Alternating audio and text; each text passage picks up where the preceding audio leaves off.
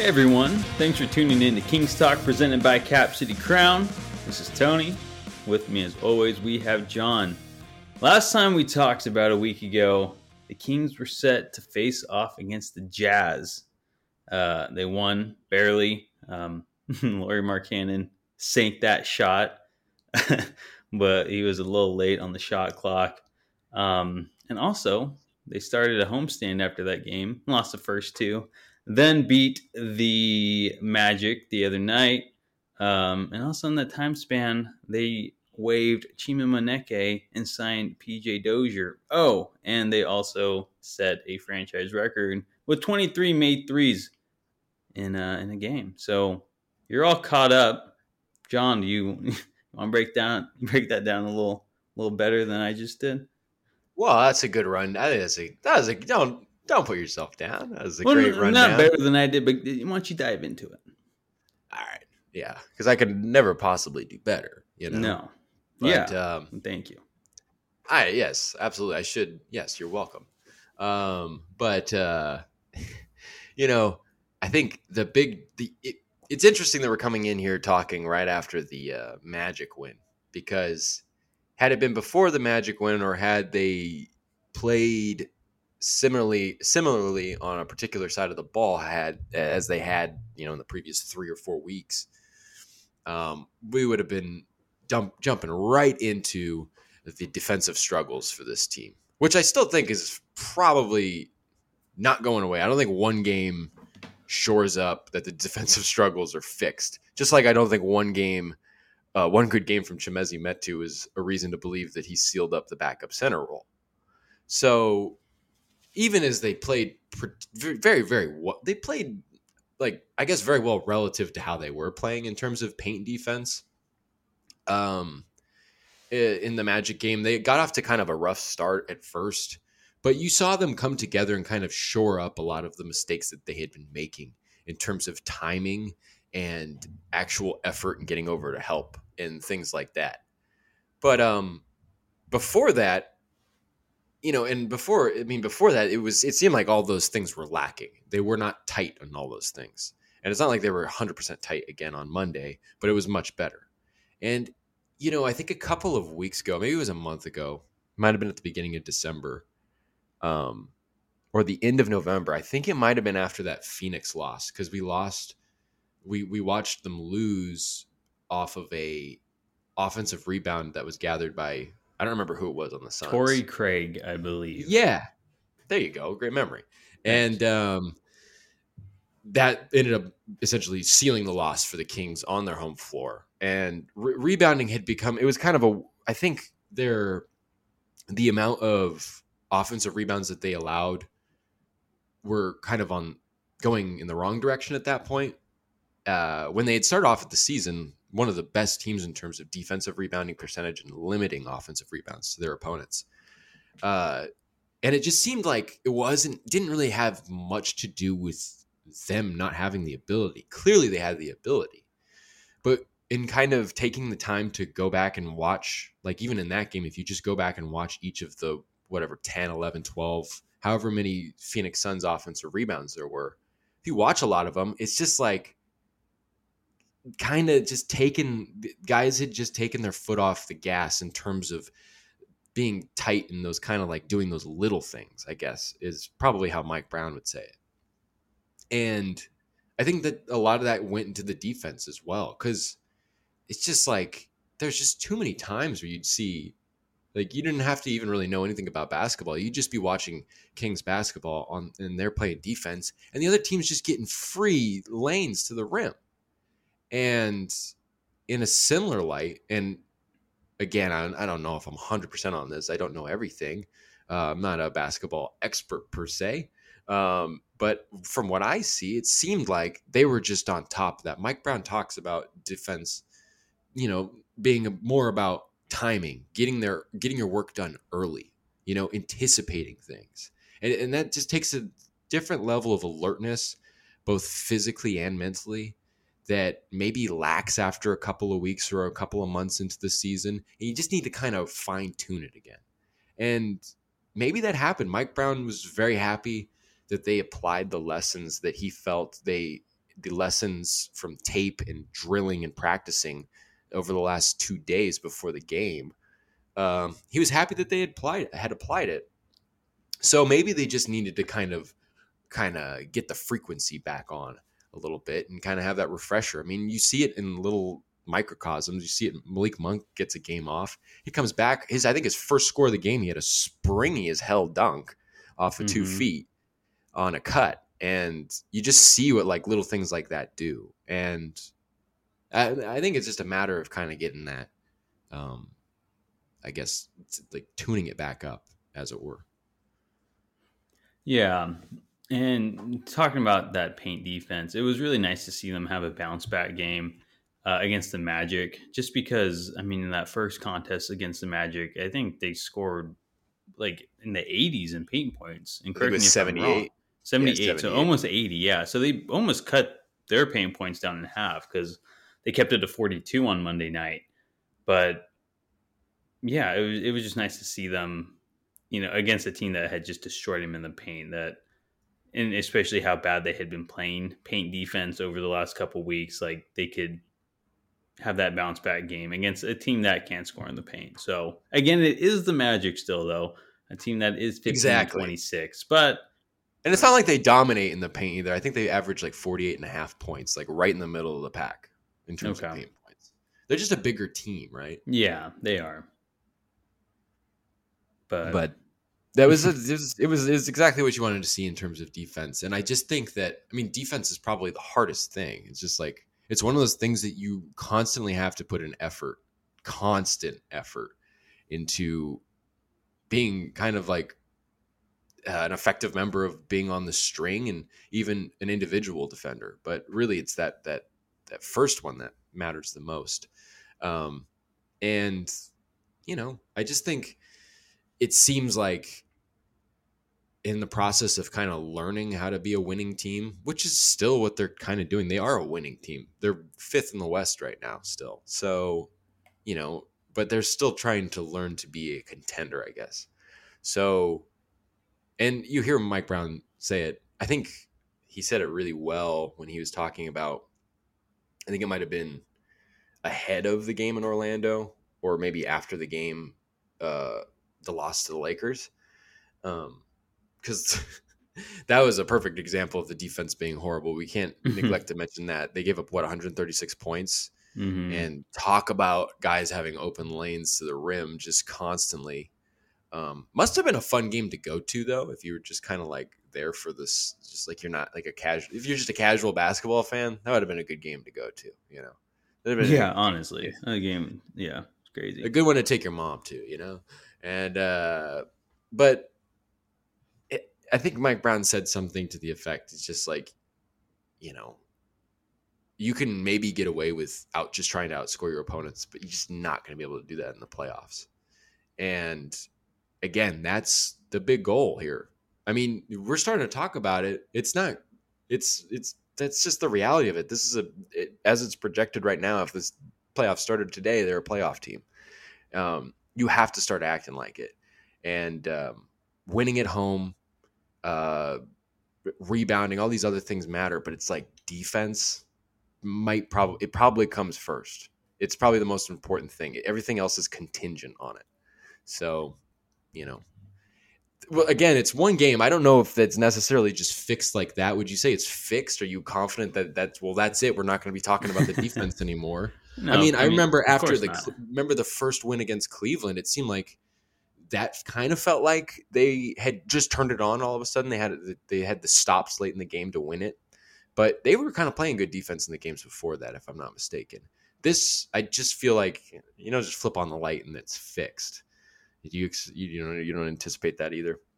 No, of course not. Um, it's just it's just not that simple, really, and especially with, of course, the past couple weeks, it hasn't really been that great.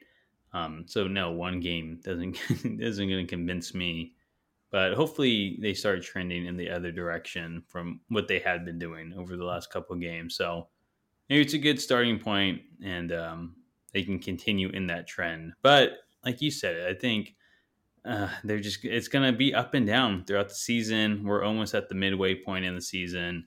Um, hopefully, they can get it back on track, kind of like how it was during that winning streak they had earlier this year. But then again, it's gonna be it's gonna be poor again, and that's just kind of how the Kings are. They're none of us are expecting them to be like a top ten defensive team. That would be great, but I think most of us are thinking around the middle of the pack, fifteen to twenty, right, for defensive rating. So, um, I, I don't know where they are exactly at this moment, but um, yeah, I just you know, I just think it kind of comes with the territory of being one of those teams. You're not going to be the best all the time, but you're going to have some good stretches. But you're also going to have some poor stretches as well. Of but course. not like how they had been the last 16 years, where it's just it's not even just a poor stretch; it's just poor defense all season.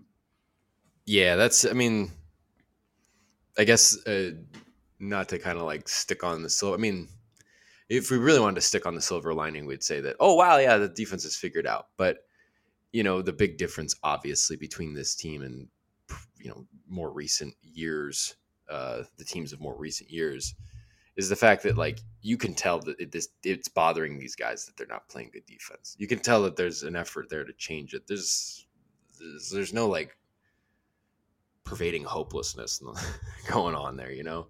Mm-hmm. So I mean, we that, that was the talk at the beginning of the season, uh, just the different feel to the team and whatnot. Um, but kind of shifting to another topic that you had mentioned, and I want to start off by looking back to kind of ahead of the season. We were talking about a guy named Chima Moneke, who is a UC Davis alum, potential fan favorite, exciting athletic player, but was kind of a long shot. And we were we we had probably I think both come to the agreement that while the opportunity exists for this guy to somehow squeeze into the 15 man and somehow find a way to be an energy guy maybe off the bench or something. I mean, he definitely had all the makings of being that fan favorite for those kind of reasons that I first laid out. And he kind of made the team and you know, uh, played in the G League, was assigned to the G League most of the time. Uh, for you know good reason, I guess. Uh, when you think about it, you you don't really want him to be in your rotation. He's more of a project, if anything. I think it would be fair to say.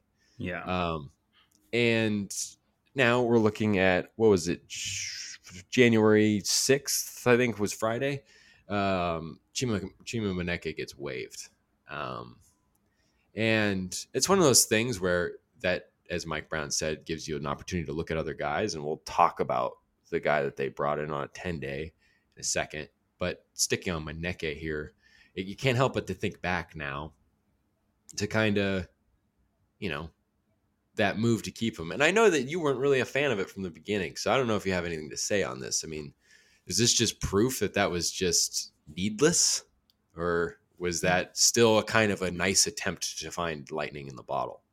Um, no, it was just a bad move on my part. I like Chima. You know, he was from UC Davis, which is local, so that's cool. And you wish the best for that guy, but especially just at that power forward position, that big man position where we already had a surplus of guys, where we didn't have any at the small forward position. My issue if you're not aware, is that the Kings um, added Chima Moneke to their 15 man over Kent Bazemore, um, you know, excluding a proven backup. veteran wing yeah. in the NBA, Kent Bazemore. Yes, him. or Kent the, Kent Kent Blazemore. but but uh, yes, Kent Bazemore, Bazemore. Um, they uh, they didn't decide to go with him, and it just took away a backup from Harrison Barnes, who hasn't really had one in Sac.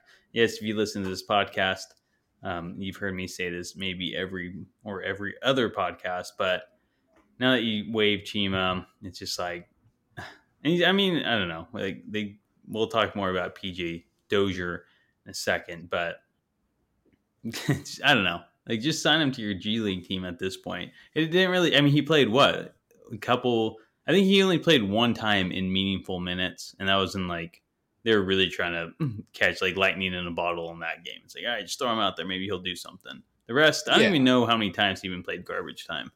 Um, Probably once or twice. I mean, Yeah. a lot of the times he was just assigned to to Stockton, yeah, exactly. and maybe or, there's or a like good- recalled. If you Yeah. like at Twitter, it's like the Kings have assigned him to Stockton. He's been recalled Yeah. to the Kings. It was like I don't know, it was weird. But But, we'll never um, have that game again. Well, that, that was a, such a fun game. I mean, in terms of like the, tw- it was like a Twitter game. It was just like, oh, yeah, it was there like goes James Ja- Ham. there goes James again. Oh, James, James, having a, a schizophrenic fit. yeah. But uh no, I just I don't know. I mean Kent Bazemore's still out there. I assume he wouldn't mind coming. But, I thought he um, would have gotten signed somewhere. Honestly, I like I feel like I thought the Lakers were well, not the Lakers because the Lakers were looking at Jeremy Lamb. I think is who I'm thinking of, but I thought he tried out for other teams. Um, you know, but I don't mean, know. I, he just had that bad of a year on the Lakers last year, I guess. He guess. did. He did not have it was a, bad year. year. It was a bad very, year. very clearly his worst year. Just lost his job very quick. Was just a mistake prone. Like, wh- like what happened to this guy? Had the quote of the year too. After leaving the Warriors, he said, I, "I'm leaving the Warriors, go to the Lakers because they have a better chance of winning." oh my goodness! Just what a yeah, and the the Warriors win the championship. It's like Dennis Schroeder betting him, like turning down like a four year, eighty oh. million dollar contract to bet on himself, and then he gets he gets a one a one year like six million dollar contract the next. It's so weird that you end up back on the team that you Yeah. have a contract from. Yeah, I know. Lakers like, all right, get over here for. I don't know. I don't know That's his right. Just let me is. tug on your leash, Den Dennis. Yeah. Come on. I bet it was just to like mess with them. So yeah, we'll sign you three mil. It's like, You you understand us? You're ours. It's like, yeah, exactly. God, I don't know. It just seems so weird, but you know. Yeah, and more on Dennis Schroeder later in this podcast too. So stick around. Yeah. But Chima Moneke, it's just I get again. I honestly take back what I said earlier. And this underlines it. I take back what I said earlier, and again, I know just to tease more topics later. But I said, and I think you kind of agreed with me, but I'm, I'll take credit for it because it came out of my mouth that I can see. And this was probably in late October, early November. Um, I can see why they would keep Moneke to a certain extent because that there is uh, it, there seems like there's a bit of a potential ceiling there. Maybe you could do something with him Mm-hmm.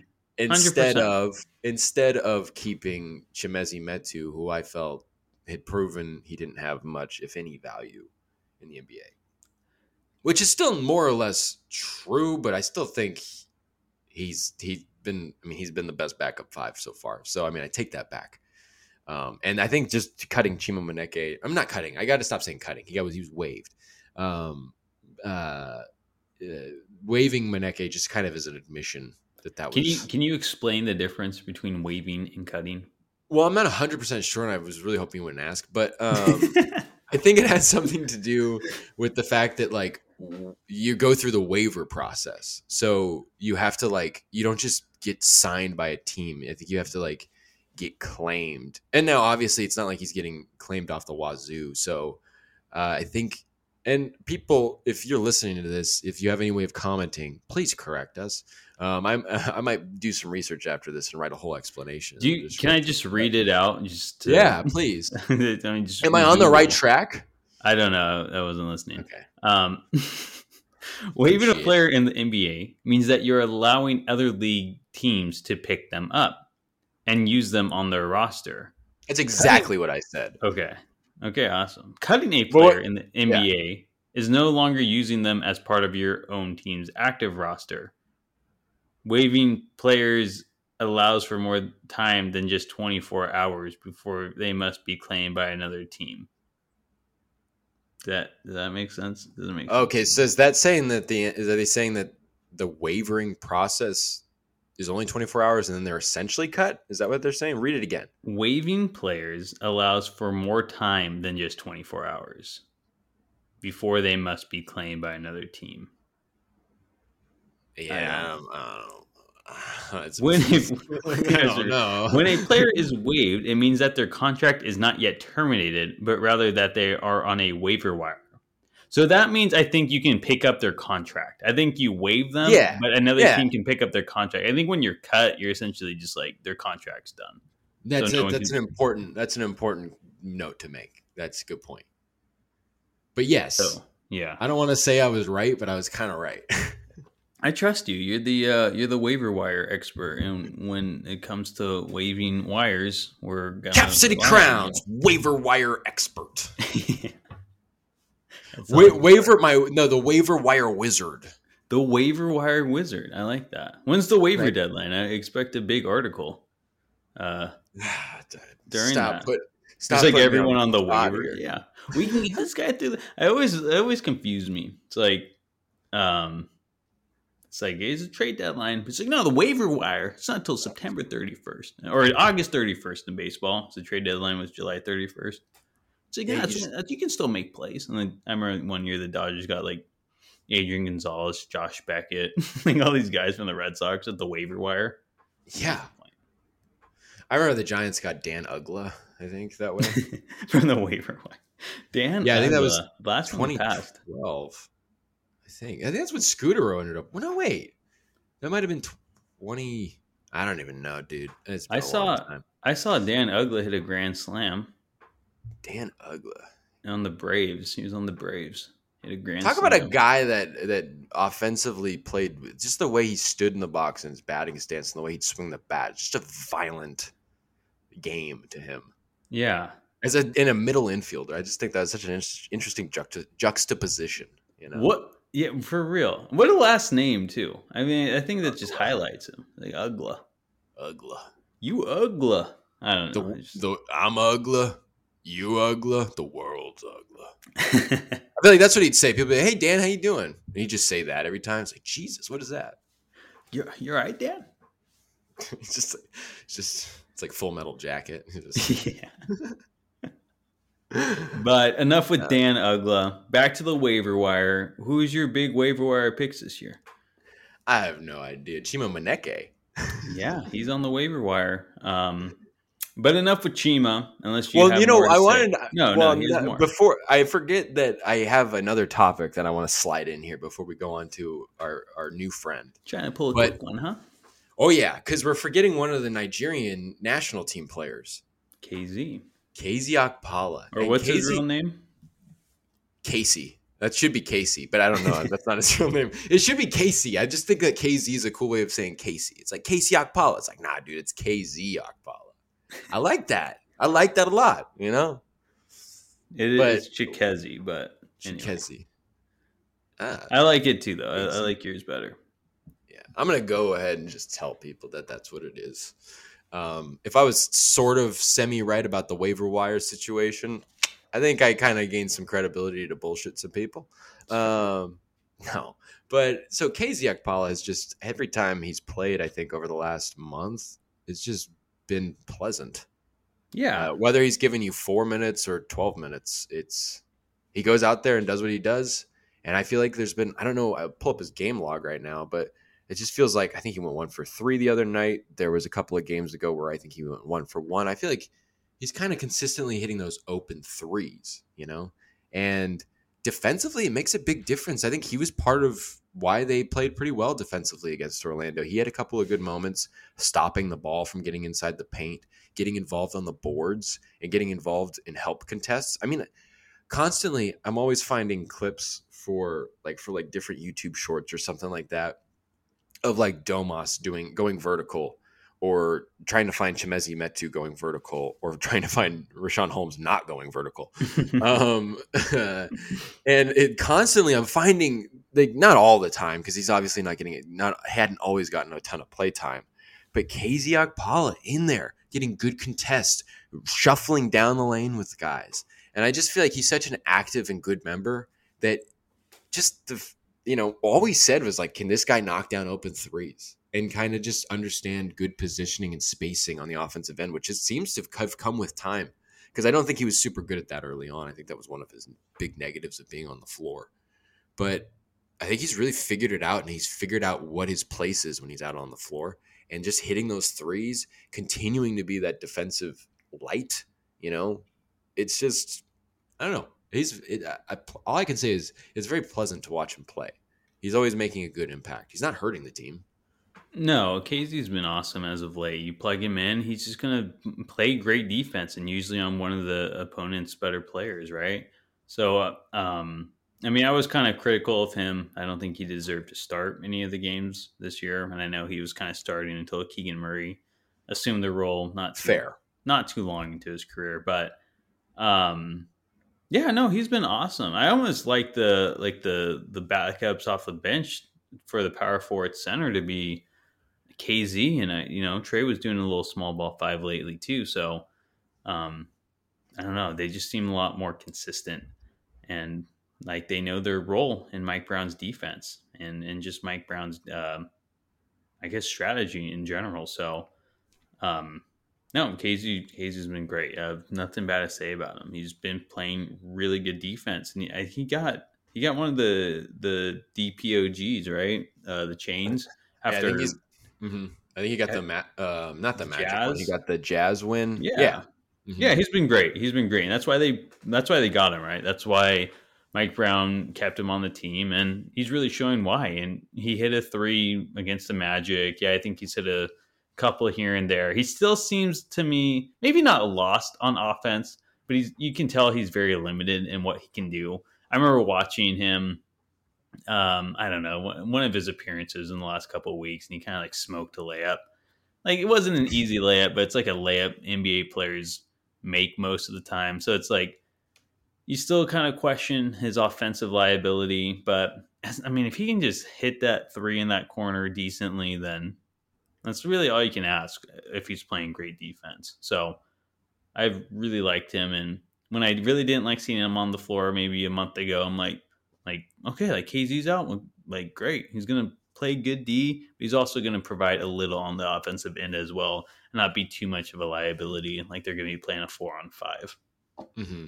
Well, it's like almost like just having him out there by improving the defense, it limits any uh, ability to kind of highlight any deficiency on offense. Because the better defense you play, the more stops you get, the faster you play, the less you're playing in the half court, the less he's exposed the the less op, you know, the more opportunity he has to have like hustle plays, get involved on the glass, or maybe get an open three, um, but not necessarily. That's just everything kind of ends up working in his favor in that in that regard. So by helping on defense, it's almost kind of, you know, making it him more of a kind of maybe not necessarily a net neutral, but a slight net positive, I guess you could say, if you're doing other things offensively and just overall on the floor. I mean, like on that end of the on, on the offensive end that is a net mm-hmm. positive. I think it's fair to say even then he is. I think he, Mike Brown was asked last week, you know, like about KZ. You know, he's playing well. Do you ever wonder? I think he was asked, do you ever worry about like him being kind of an offensive liability? And Mike Brown was kind of just like, and this could be because you see Mike Brown. Uh, he's very he's he's always trying to instill trust and talk up his guys. Sometimes it's kind of just obvious but he was just he, so I, maybe take it with a grain of salt. But he's like, I don't know. I mean, maybe you want to say he's a liability. Maybe that's what the analytics say or whatever. But I don't think he's a liability or anything like that. So it, I almost think that by looking at it from that regard, what he does on defense, how that affects the offensive end, um, I, I kind of see what Mike Brown's saying if he's coming at it from that angle. But Okpala has been terrific, and in terms of because it's interesting, you mentioned Trey Lyles playing the small five a fair amount You've seen it. You saw after Domas fouled out in the Laker game, they went to the small five as which I think kind of worked out. Uh, not necessarily because Thomas Bryant was playing, so it's not necessarily the best matchup um, for like Trey. But he went to Trey Lyles as the five in that situation, as opposed to going to Holmes or a player like Metu who was cold who hadn't played that game. Um, so like and in terms of like his the defensive philosophy of Mike Brown playing on a string, playing together, not necessarily wanting a shot blocker. He said after the game on Monday that he doesn't care about blocks. Um, it, it just, which was just another layer on that whole philosophy of his. And you know, Okpala, Trey Lyles, guys like that fit right into it. And I think this is a perfect transition to the new guy that could potentially stick around. We'll see. I don't know. We didn't really get a good look at him on Monday, but PJ Dozier um, a long six six six eleven wingspan, uh, shooting guard that in that same light that we are talking about, using length and um, defensive chops essentially, because Okpala is obviously a defensive. That's his strength. That's how he makes his money. And Trey Lyles is one of the better team defenders at his position. And you know, you throw PJ Dozier in there, not necessarily saying he's going to squeeze into the rotation or even necessarily gain anything more than maybe another 10 day contract or whatever the situation may be with him. Um, it at least gives Mike Brown and Jordi Fernandez that extra tool, uh, that extra option in striving for that kind of defense that we know can work in the NBA because we're we, we've seen it done with the Golden State Warriors having the second best defense and one of the best defenses in history last season. Mm-hmm. Yeah, and, no. yeah, Are you leaving that for me? yeah, I guess that was kind of a handoff, but PJ Dozier, I mean, do you, what do you, what do you, I mean, I, I can't say I know a ton about what he'll be able to do for this team, but, you know, he's a guy coming off ACL, uh, an ACL injury uh, about a year ago, a little over a year ago. And, um, you know, uh, I think defensively he could he could definitely help out. What do you what do you think about PJ Dozier? Yeah, I like you. I, I don't know too much about this guy, um, but I do like his length six foot six, six eleven wingspan, and it's kind of like that uh, like that Kent Bazemore size, where Bazemore is like six four with that seven foot wingspan. Um, not saying he's will be the backup for Harrison Barnes, but definitely someone that you can throw in into lineups and you know, like you you call it the uh, the on the string defense. Some guy who can disrupt passing lanes, hopefully get good positioning. And it's just ten day, so he's on what already day day four, like day five. I think it became official Monday, didn't it? Oh, was it Monday? Okay, so day two or three. Um, you know, we saw him in limited action on Monday night against the Magic. Missed a three. Um, missed a three. Cut him. But yeah, that's um, it. yeah, Mike Brown just calls time. Ten day, more like a one day. Cup of coffee. But um, yeah, I mean, I, I don't know. It's it, ten days are always tricky. Sometimes you, you kind of question. It's like, all right, do we really need another shooting guard or guard? Um, when we kind of need a shot blocking big man, or not a shot blocking big man, but maybe someone who can uh, play that the paint a little better defensively off the bench. So it was kind of interesting that we went with PJ Dozier, but maybe you know maybe that issues uh, issue with the paint starts from the perimeter, right? People driving in, and maybe they see PJ as a guy who can stop that um, the easy the easy drives to the lane. So uh, with that long wingspan, it can he can definitely help cut down on that. So I can see why they got him in that sense. And like you said, they're not looking for that shot blocker, but just someone who can play good defensive positioning. And mm-hmm. um, I, I think there's definitely potential in that with PJ. Yeah. I definitely think that there probably there's still a separate search and effort to get a backup center, no doubt. But um, you're looking at a guy like Terrence Davis kind of fall out of favor here. Um, the defense yeah. is kind of his defense is kind of not. He hasn't kind of had the same responses that he had like earlier when he started to kind of play really good defense. It's kind of been up and down and in not playing very much, it's hard to get the offense in a rhythm.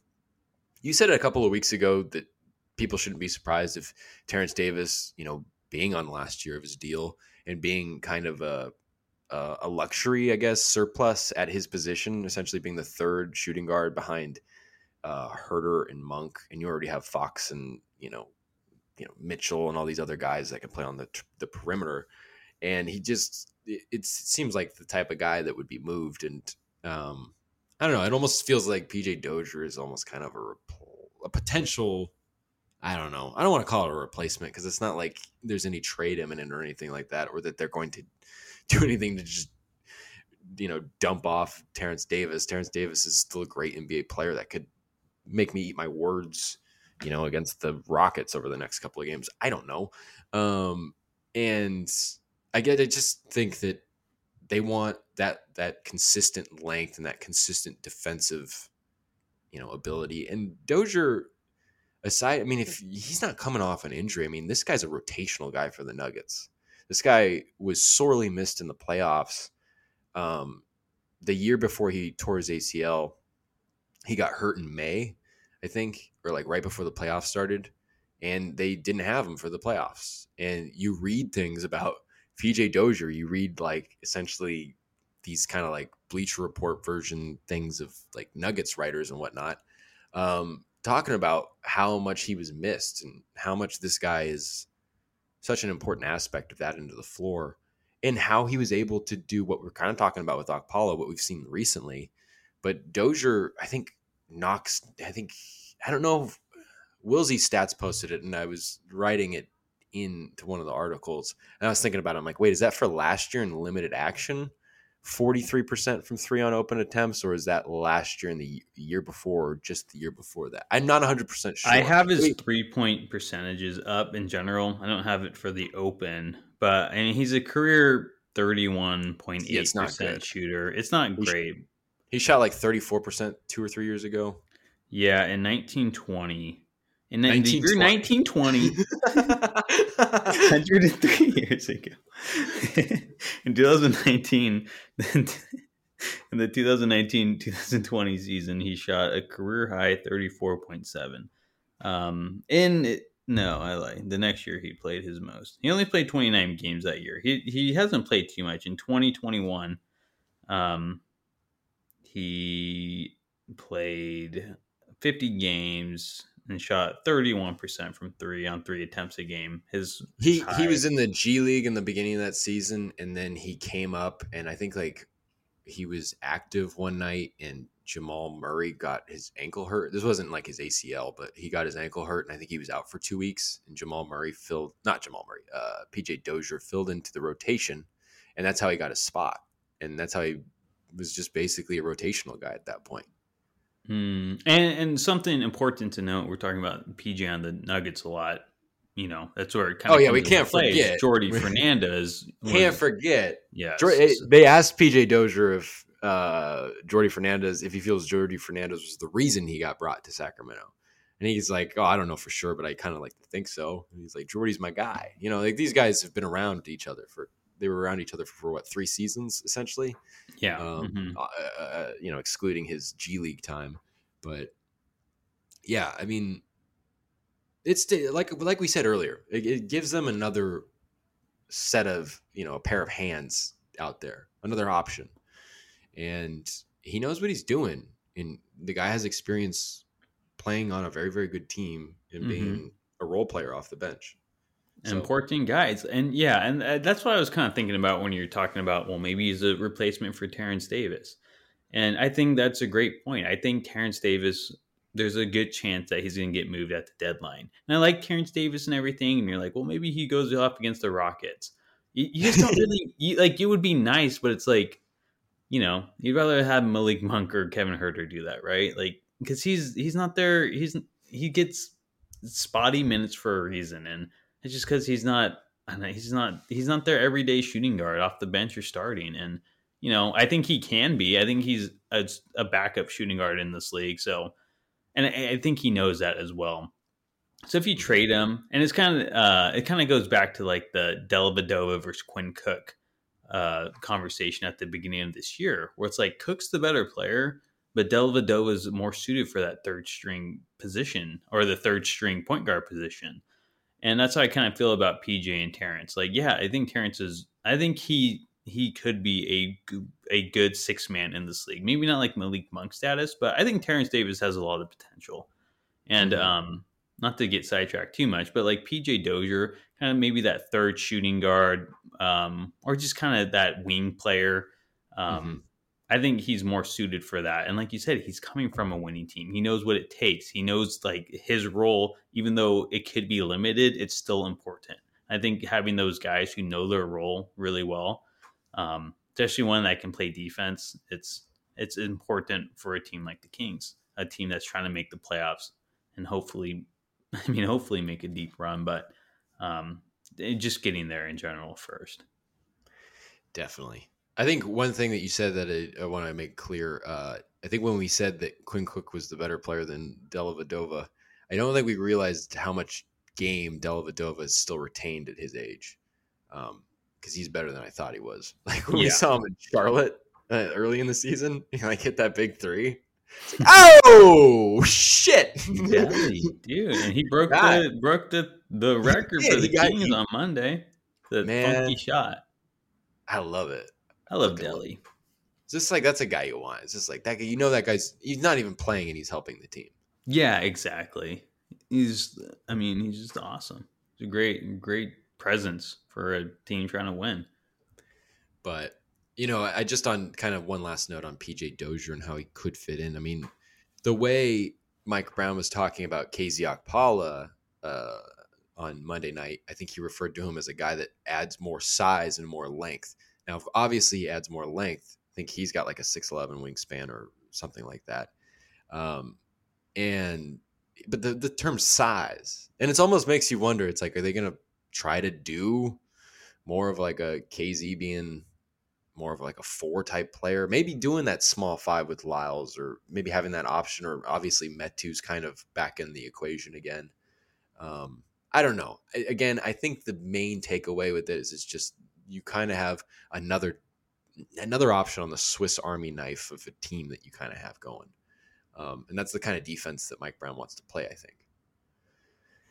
But enough about that. Uh, it's time to talk about uh, De'Aaron Fox what because do you got to say? well, there's a couple of there's a couple of things with De'Aaron Fox. I mean, you know, I think to start, you know, we talking about that Laker game um, seemed kind of like a a new level of a, a new peak in tension between De'Aaron Fox and the NBA officials. Is that fair to say?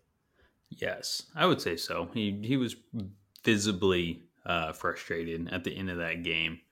Um, but more Tweeted about it. He tweeted Did about he? I it. missed him. What he said? Oh, He he, said like it. I thought. I thought the game should be left up for the players to decide. Yeah, I thought they, yeah, it's essentially.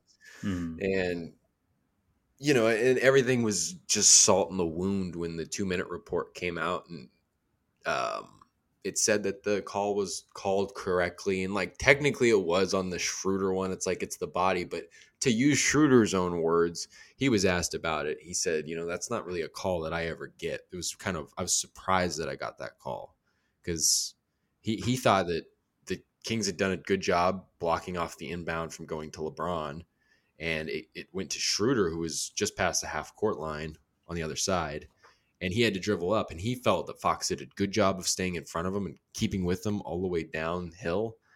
And just like a little bit of body contact, he was surprised that he got called.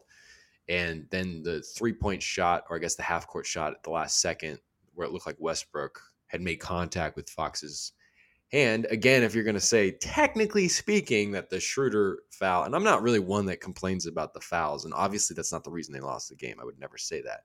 But it is just kind of interesting in the topic of Fox and the officials that they're going to get so technical about that one thing, but then not be equally technical um, in the, the the the half court shot, I guess. And then just like the whole two minute report, just being like, "No, we didn't do anything wrong." it's everything. I mean, like to be just to put it this way, um, I would be kind of pissed too if I were De'Aaron Fox. I mean, like, holy shit! It's just I would be tearing my hair out. That just seems very frustrating at that point. It's hard not for. I mean, even if it's not the reason they're losing games per se, it kind of seals losses, if anything. Um, that's probably as far as you can go. It's still highly frustrating for a guy that, you know, is one of the better players in this league. Um, let me give my take on all of this. I, I don't differ too much, but I feel a little different at the same time.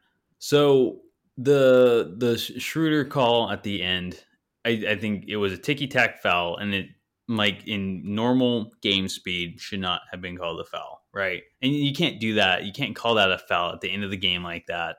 Um, but I hated the challenge because you, you look at it in slow motion. Yeah, I forgot about And that. it's just like I'm like they're they're not overturning this. Like if De'Aaron Fox gives enough of like a body check or whatever you call it to when you look at it in slow motion, it's like well of course that's that's a foul. Like you, I knew that was not getting overturned. And then on top of that, you waste your time out, so you can't advance the ball, which I hated because I'm like, okay, now you're. You I get it. De'Aaron Fox hit a game-winning half-court shot already this year, but come on, let's be real. And then, I mean, I get it. It's like, well, you, you call it on Schroeder, you call the foul on Fox for Schroeder, and then you don't call on Westbrook. I'm like, but I'm like, it's just maybe I'm more mad at how that game shouldn't have even been that close. And if the Kings played a little yeah, defense, they could have won. That's 100 like, fair. Yeah, like you can't. What are you going to try to try to milk a, a half court three point shot foul like just because he touches you at the end? Uh, yeah. I, I, get it. I get Fox's I, frustration. It, it, stems from that call should not have been called a foul on Schroeder. It stems from that. But I think everything after that was just done so poorly um, by the Kings. I, just don't think that play should have been challenged. And then I, it, it wasn't a. I mean, I don't know. You, it, could have been a ticky tack foul on Westbrook, but you're not getting that on a half court shot at the end of a game. Um, so that's how I feel in the situation, and I'm just I'm more frustrated at how the Kings gave up 136 points, and then Fox. I mean, I get it. Like you're mad at the foul call, but it's like, dude, are you trying to win by when you're giving up 136 points? But I mean, I, Domas and Fox are usually visibly frustrated during the game. Um, some calls they don't get, and some are like, okay, like how is that not being a foul call? Um, I think Fox gets a lot though. At the same time, I, I, I, mean, I think I don't know if they balance each other out so much. Um, also pay more attention, but Fox gets a lot of calls at times and gets not a lot of calls at other times. It's kind of interesting, but um, I don't know. Sometimes, sometimes I wish Fox and uh, and Domas wouldn't complain so much to the refs. But again, I'm not them. Yeah. I am not, I'm not seeing the contact. But I always hate those guys on the other teams and sometimes I just see Fox and Domas holding their arms up after a lot of drives inside. And it's just like, all right, come on, guys. Like, let's not be those guys. Let's not be Demarcus Cousins again. And they're not that bad, but I, I definitely see it a lot this year with them, them too, especially complaining to the refs. And I think there have been calls. Now I'm just going on this tangent, but I, I, there have been calls refs have missed, and there's been a lot of late game calls that the refs have missed on the Kings this year. But um, I don't know. It could just stem from them complaining all game. It's like, all right, well, it's what you get. I don't know. Refs are humans too. They could get a little payback that way. I don't know. I said, yeah. I said a lot right there. But, yeah, no, uh, no, I think well, two things. I mean, one, the, uh, the no, I think everybody agrees the prevailing factor of losing that game was the defense, um, and two, the question was definitely going to pivot to. I mean, is this actually is this kind of uh, strong reactions because all I was saying was that um, this culminated to quite a kind of showing from Fox in terms of emotions. Um, and, you know, you saw Domas get into a lot of foul trouble earlier in the season. And um, he kind of cleaned it up. And I remember he got asked about it. I have to find out exactly where that is. Um, he got asked asked about it after a practice or a shoot around, and um, he said, you know, it, you got to go back, you got to look at the tape, do what you're doing because he's getting called on defense. You know, you got to look at what you're doing, make sure you're actually staying vertical and stuff like that, and also being a little nicer to the refs. He'd acknowledged that you know there's a little bit of a you have to kind of politic a little bit um, in terms of kind of sweet talk, not sweet talk them, but you know you have to kind of be savvy about it. Like you said, they they're people with you know senses of self value, I guess, or however that's probably a nice way of saying egos. But um, you know, they have a high level of authority eh, on a high level no, eh, notoriety wise. So why wouldn't they be egotistical? I guess. But anyways. I, I, I think I asked this a couple of weeks ago. Is it's just like is Fox doing himself any favors? Because it just seems like it's more and more of what you're saying, just kind of like complaining and you know, what was it? The game against the Jazz where the like Fox like saved a tip out out of bounds and the dude was like out. He was like he stepped out of bounds to Very tip the ball. Mm-hmm. It's just like I just like looked at that. I remember I kind of like I don't know, um, was just kind of like to myself here, kind of as an objective viewer, was just like, well, I don't want to see you complain about another fucking foul call tonight. Like I remember saying that to myself. Like, come on, De'Aaron. Um, and I always am a firm believer that you know, aside from like a Western Conference series against the Lakers 20 plus years ago. You're not, you know, I, I, don't know if, I guess maybe the playoffs. Uh, you never know what funny business is going on in terms of uh, Vegas. You know what I mean? But you're not in the regular season. Those things are even. The calls that you're getting and you're not getting are essentially the same. And I do think that Fox sometimes doesn't get calls going into the to the uh, paint, but I don't feel like it's every night. It's not every time he goes into the paint. It's like, oh, where's why, why is there no call? It's just like every now and then. I don't think it's anything abnormal.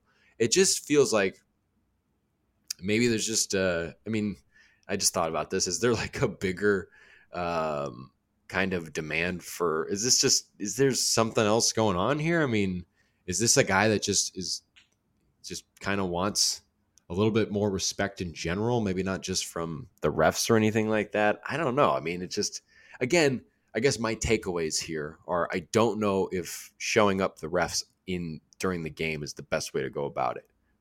You know, it's kind of obvious. I feel like that's a fair statement. Mm-hmm. And then mm-hmm. two, it's like, is it even like necessary?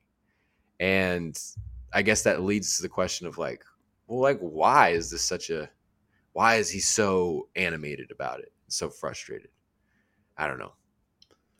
Yeah, I don't know either. I, I think he wants that respect. Um, and you know, we we see how Ja Morant's officiated, and we all hate it, right?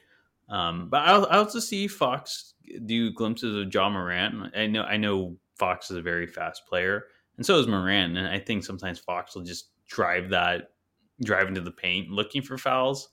Um, I, don't know if there are fouls all the time, to be honest. I he but he gets them called for him at points. Maybe not like Morant, but I think he wants that level of respect that NBA stars get because he is a really good player. But I don't know, earn that earn that All Star first. You know, maybe that should be a challenge on himself. He wants to be officiated like a star player, then you at least have to earn that All Star nod first. And I guess kind of going on a different tangent for Fox is consistent play all year round, and he's been playing well as of late, even though he had like eight, you know, quote unquote bad, like lower stat filled game on um, on Monday, and they still got the win. And he he affected the game in other ways than just scoring. But um, yeah, he if he wants to be officiated like a star, and I'm not saying it's fair. It's just how the NBA is. Of course, you're always the star is always going to get those calls, and so he he's got to get to that level first.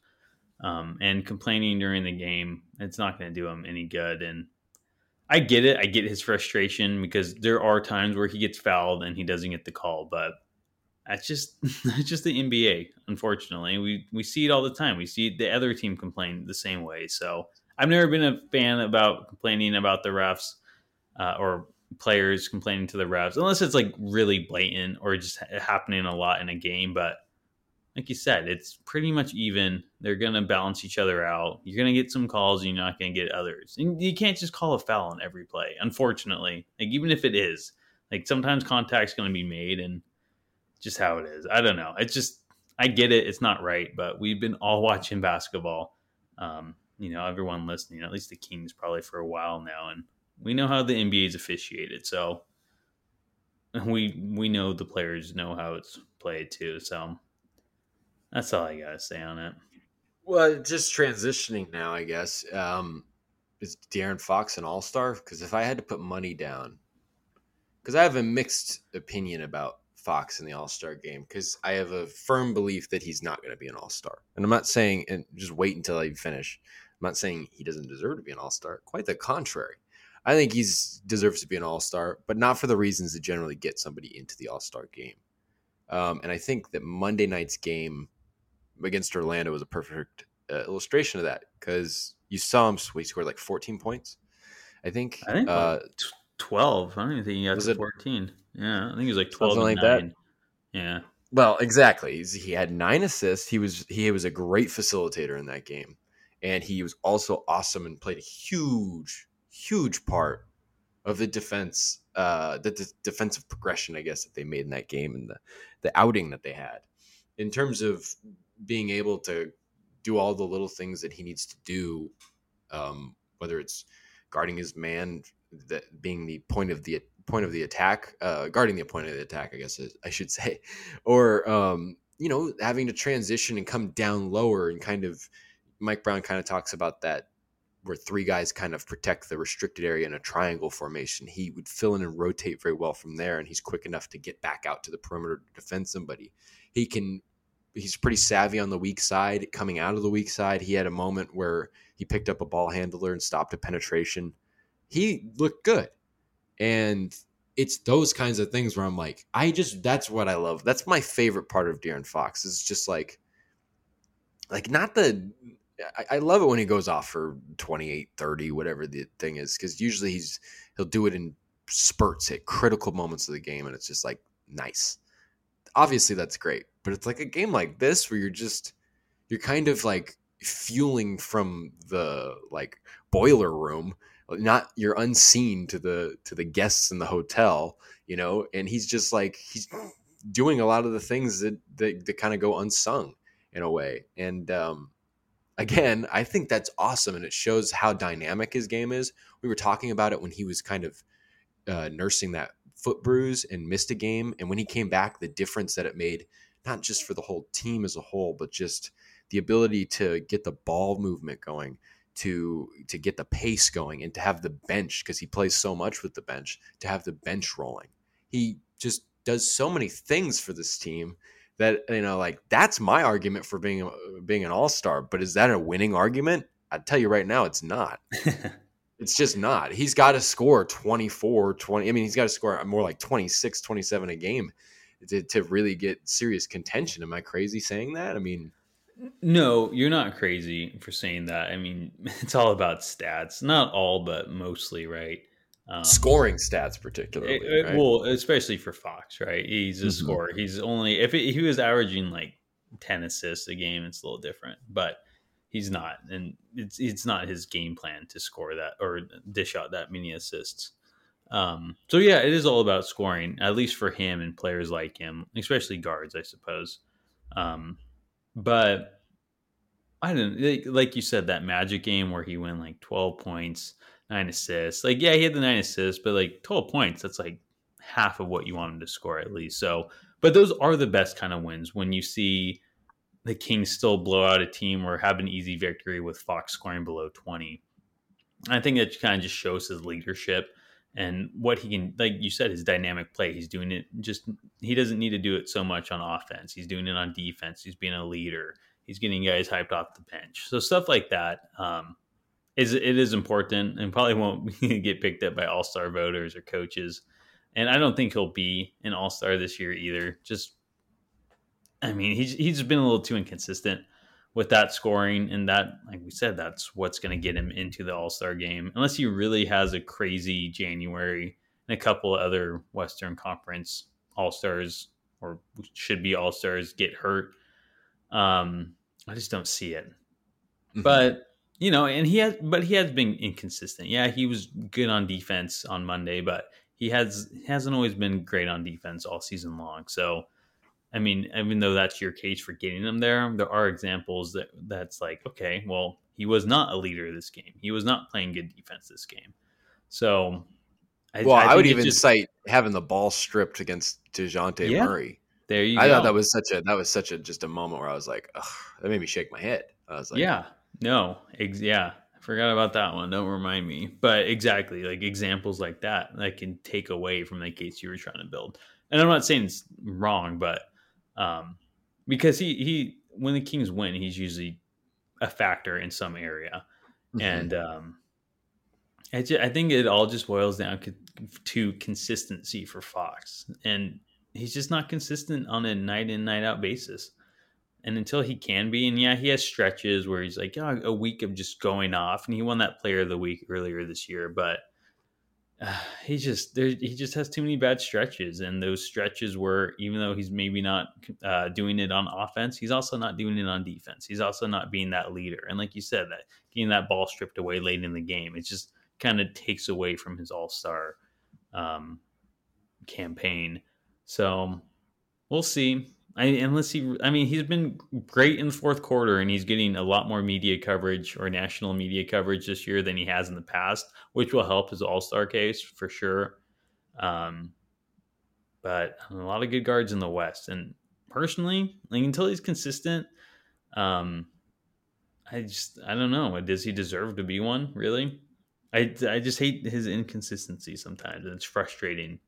And um, I don't know. It's like I know he's not going to listen to me, so I hope he challenges himself to be consistent to get that All Star berth, to get start getting those foul calls. You know. So yeah, I mean, I think we're kind of saying the same thing. It's just one of those things where I mean, you're probably a little less bullish on uh, some of the other things, but you know, I'm looking. I mean, I, just from watching the game, I mean, I guess I, I, was looking at the box score last night, obviously, but um, you know, I it is a marvel to see him go five of fourteen from the field, which is a thirty-five point seven field goal percentage, one of seven from three. Like that stuff's not like again that just is backing up my point for all the things that I said. That stuff doesn't matter in terms of getting into the All Star game. It's the stuff that you're not doing. You know, five of fourteen from the field, eleven points on the night um, he didn't even have a single free throw attempt in the game. So, you know, that stuff sums up what I'm saying. You know, the mm-hmm. reasons I would make an argument that he's going to be an all star are not, don't hold any weight in getting anybody into the all star game. But you mentioned an interesting point about him getting more national media kind of promotion and uh, kind of a small topic here, just a note um, in terms of Fox and also maybe the Kings as a whole, in terms of uh, you know how people perceive California sports franchises, maybe more specifically Northern California sports franchises. Uh, the Raiders have been gone for a while. Maybe it's a chance for the Kings to kind of step up here as a winning team in the NBA now to kind of get a little more notoriety. And I thought it was interesting on Sunday after the 49ers beat the um, Arizona Cardinals. Um, Talanoa Hufanga, um, strong safety for the team and Pro Bowler, uh, was wearing De'Aaron Fox jersey. Um, his, I don't know if it's his girlfriend, fiance, or wife, but his lady, for lack of a better term, is sisters with Recee Caldwell, Fox's now wife. Um, and uh, so there's the familial ties, as he referred to. And you know, Hufanga was at the game. I think um, he's at he was at one of the games. Maybe it was the Jazz game at home or something. He was at one of them, and then he was at a game. I think at another point this season, maybe. Um, I may be mistaken. He might have been just at one Kings game this year, but I know he rung the cowbell or whatever, and you know, uh, there's that connection there, and you know, it's obviously not the same extent that you're going to get with like having 49ers players show up at Golden State Warriors games, obviously, in, at the Chase Center in San Francisco. Um, it's not the same thing, but you know, like the Kings are kind of putting themselves on the map. De'Aaron Fox, as we kind of said, is putting himself on the map. It's just kind of interesting that you can kind of get that. There's a little bit of a pipeline of promotion there from the 49ers, who, you know, uh, as a fan, I would say is a Super Bowl contender. We'll have to see what that defense does in the playoffs, though. Um, they didn't do too well against Las Vegas, which was interesting. Um, but you know, that's a notable franchise in sports, and uh, I don't know. Just in terms of maybe this is a better transition to the Kings as a whole. Um, you know, are, are the Kings kind of on the up and up in terms of putting themselves on the map? I mean, we talked about at the beginning of the season that they could be on their way to bandwagon royalty. I mean, I am I over am I overplaying Talanoa Hufanga wearing assigned De'Aaron Fox, as you pointed out, game worn jersey? Um, no, maybe I don't know, but they're. Uh, I mean, they're definitely like you said, the bandwagon royalty. I mean, I, yeah, I mean, I think. Let, let me think of how to say this. They are they are deservingly, or they they have deservedly. Uh, are gaining this national media coverage, and yeah, I think we are going to see a lot of bandwagon fans and maybe some more um, celebrities attending Kings games. And, you know, why not? They're an exciting team right now.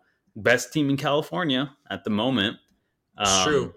Even at, uh, I mean, I know they weren't that good on opening night uh, or that we knew of yet, right? But there was like some some big names. I'm going to say uh, Hufanga was there on opening nights. I was there. you had the Bachelor, Matt James, which was kind of random. Um, Fifty Cent's got the whole thing. I mean, that's yeah. a, this is a very re- Vivek Ranadive thing, Yeah, and when you think about come and play. You kind of think about the Kings are almost mirroring the Warriors in that because you know the Chase Center has become a very luxurious place, as many have pointed out.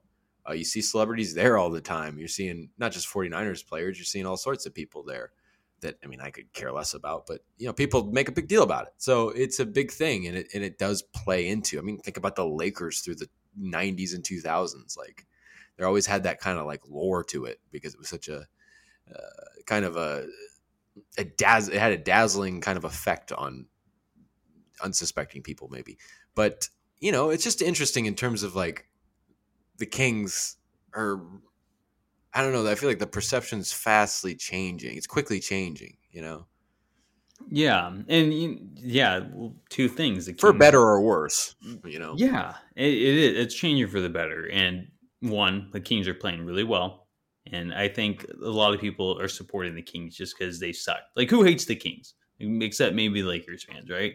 It's like it's almost hard not to root for the Kings because they've been bad for so long. So it's like, yeah, good for them. And then two, you got the Beam, and that's just taken really over a lot of national coverage for the team. And it's awesome. It's it's been really fun. Um, it's been really fun to witness and see everyone just really fall in love with the beam in Sacramento. I've even seen it being lit up after wins.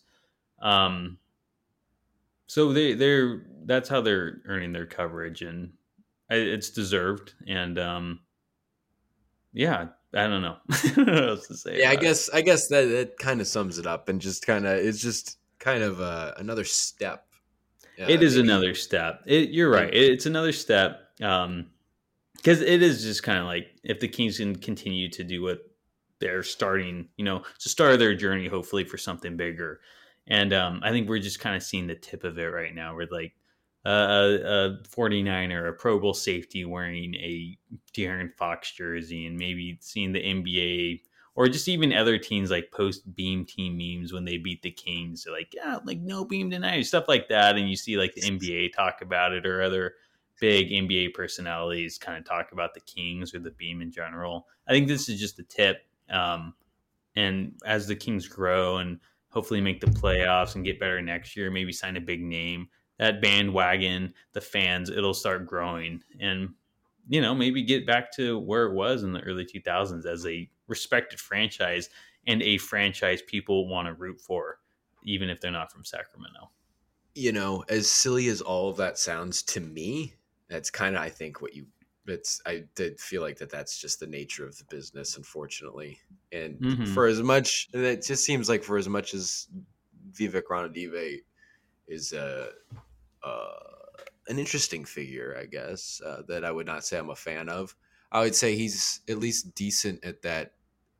For however silly the 50 cent promotional stuff feels. I mean, he's decent, I guess, at getting these names to come to a franchise that hasn't made the playoffs in 16 years. I guess that takes a bit of pull. So yeah, rebuilding a brand, even you know, the Kings that's what he's doing. this- he's a businessman after all. Exactly. He's the business side of this franchise, right? Not not the operations of basketball, but the business, the face, right? In a way, not not in that sense, but um, you know, he's got to promote the team, and I mean, I think he's doing a good job this year, considering the Kings are starting to win. The beam, I think, in itself was huge, but you know, like that fifty cent uh, sponsorship, that's you know, he's a big name guy, and so uh, that's not bad. Um, I just think it'll continue to grow in that sense. It's interesting. I just couldn't. It's interesting that just seeing Talanoa Hufanga wearing a De'Aaron Fox jersey can spark this conversation.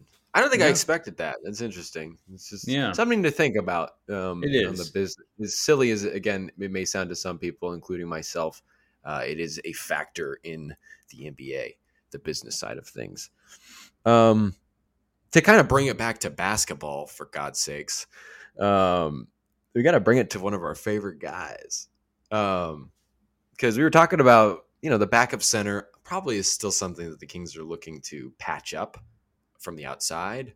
Um but in the same light as you know you don't take one good defensive game and say that all the defensive problems are fixed. I alluded to it earlier. You also don't take one good game from Chimezie Metu as a sign that this guy is your backup center. But all year long, out of all the people that this carousel has stopped for, and it's you know, uh, you know, who has ever gotten the turn, Chimezie Metu has put in the best performances and put up the most eh, when he had it the first time he probably put up the he easily put up the most consistent stretch of good play. It was like felt like you know mid to late november for the most maybe most of november he played really well.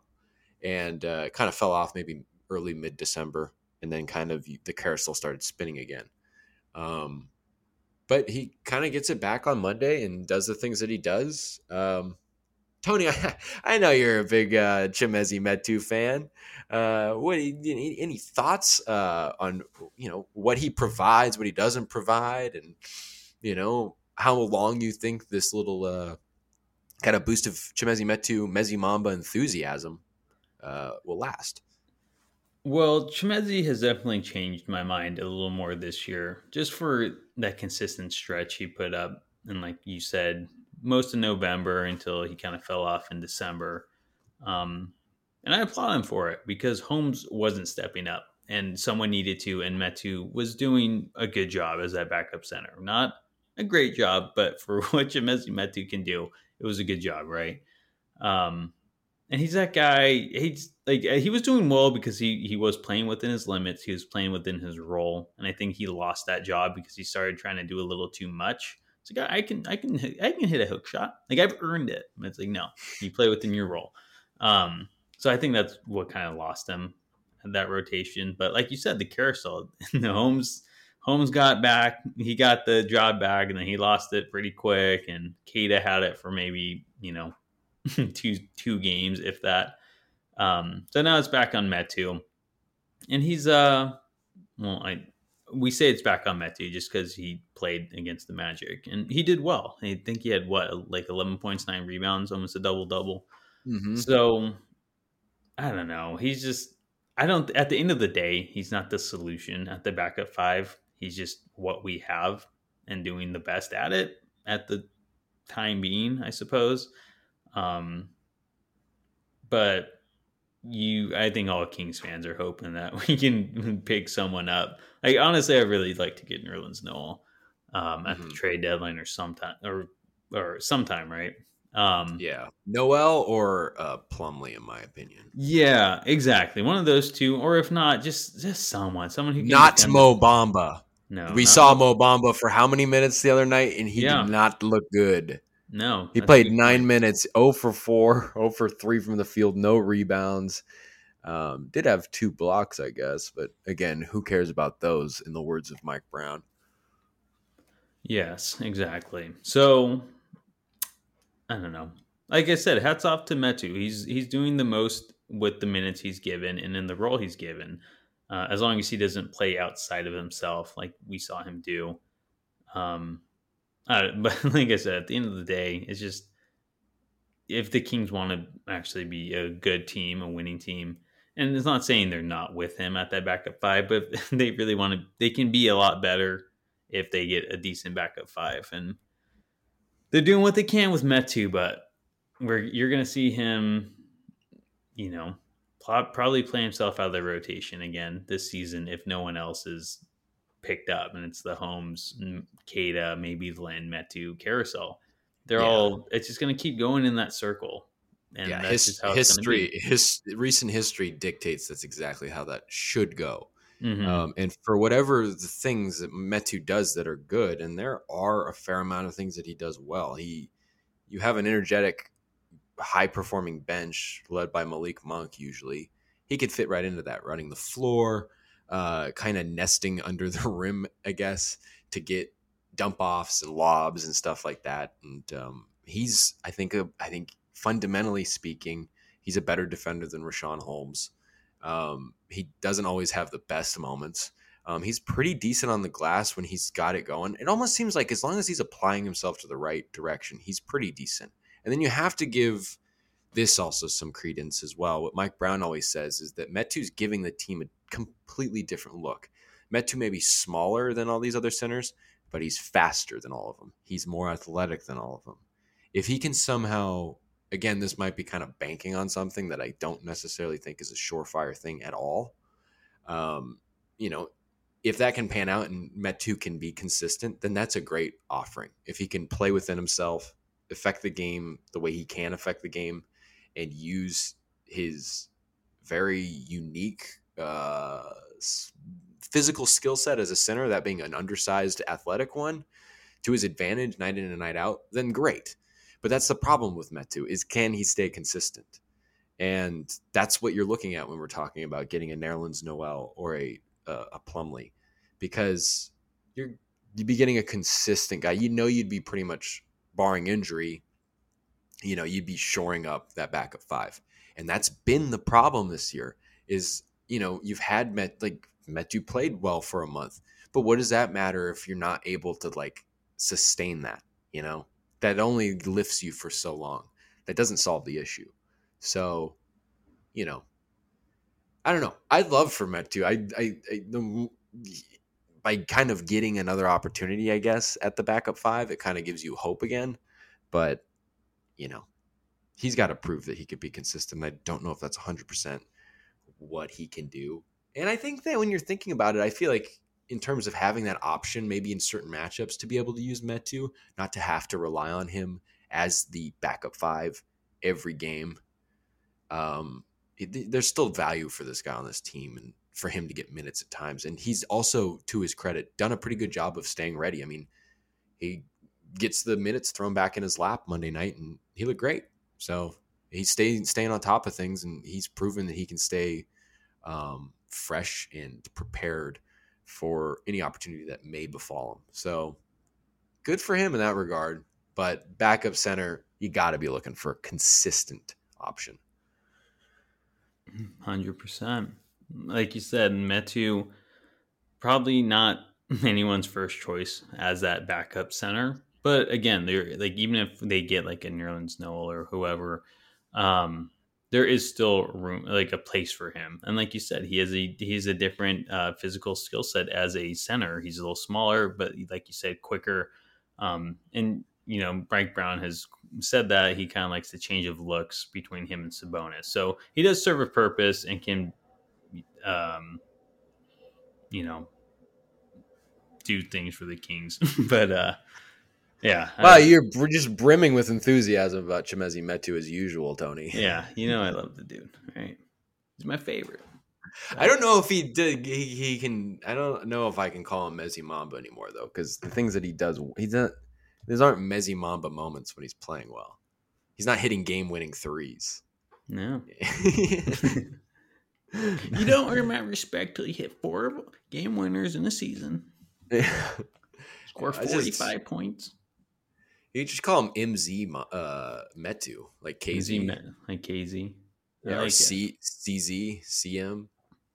I like MZ better, even though his name's MZ. Yeah, Mezzi. Mezzi. I like it when they call him. I like it when the Kayte Christensen calls him Mezzi. She says it with like that little flair to her voice that she does sometimes. Like, All right, Kayte. oh my god, let's not get started on the announcers again.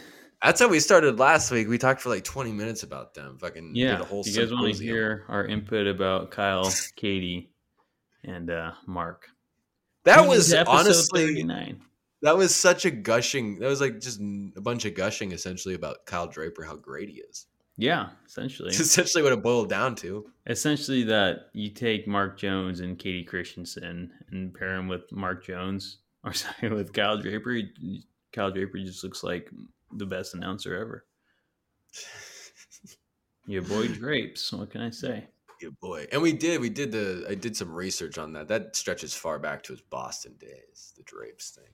But I don't know if he'd always been saying that here in Sacramento. Maybe he didn't no. earn the Drapes nickname in Sacramento. Maybe it took a while for that to stick. He, yeah, I, just, I he just was nervous. He's like, all right, this is the game. I'm gonna break it out. and he stuck to it. I'll give it to him every time you see him. And then like coming up after the game, it's your boy Drapes coming up after the game. He says it every time. So gotta gotta love him. I guess I don't I don't know. Still better than Mark and Kayte in my opinion, but uh, enough with that. John, any other anything else to talk about? I think that's it. I think we covered everything. Um, I think one thing we didn't note, and we don't need to make this a topic, just to note Harrison Barnes, 30 points oh, last night. Love that it. That was nice to see. Keep up the three point shooting, Harrison Barnes. It's the missing link to your game this season. Makes all the difference. Mm-hmm. He looked he looked great against the Magic, so yeah. hopefully you can keep that up. Looked aggressive too. So, um, but yeah, going forward, the Kings have two against the Rockets in their five game homestand. They're currently one and two on this five game homestand, so hopefully they can, and they should beat yes. the ten win Rockets um, twice in a matter of three nights. So on your um, home floor, on your yes, on your home floor. So they need to win those. That's about all the analysis I'm going to give for those games. Win them. You should be winning these games at home. So, and then one of them was supposed to be on ESPN, but no more. So, um, I hope by the next time we talk, I think we'll have two Rockets games and a game Spurs. on Sunday. Spurs, yeah. The Kings have an easier schedule coming up. And honestly, maybe even to end the year. So, so they play Spurs and Lakers. Maybe the Lakers beat us. We should have beat them. But easy schedule. The Kings, and it started a couple, like maybe last week. It was a pretty easier schedule going forward once with that Jazz game. And I, I want to say they're only about even right now. Um, like you said last week, 12 of their 15 games were, or maybe even 13 of their next 15 were against teams below 500. And yeah, I think going into that homestand after the six game road trip when they were playing Charlotte, it was like 14 of their next, It was 15 of their next 19 were no. against. And then it was again, I think it was like 12 of their next 14 after a certain point. And and it's really important too because right at the end of January into February, they go on the longest road trip of the season. I think it's seven games. Um, yeah, seven game series where they go from Minnesota. They do two in Minnesota over three nights. Then they go to San Antonio, Indiana, do a road back to back from New Orleans to Houston, stay in Houston, and play uh, Houston after a rest day before coming home and then you basically have three games after that before the All Star break. So that'll be kind of a draining period. You'd like to be able to rack up some wins. This was what was so important about this stretch, and now you have to really seal the deal. It starts with these two Rockets games. Yeah, they have not been doing that hot on the home floor as of late against teams they should be beating or could easily beat. So let's get back on track make it three straight wins with two wins over the Rockets and hopefully over the Spurs as well. So again, we'll have we'll cover that and recap it next Tuesday or Wednesday when we talk again. But John, anything else? Nah, that just about covers it. All right. Well, thank you all for tuning in to this episode of King's Talk. Until next time, have a good one.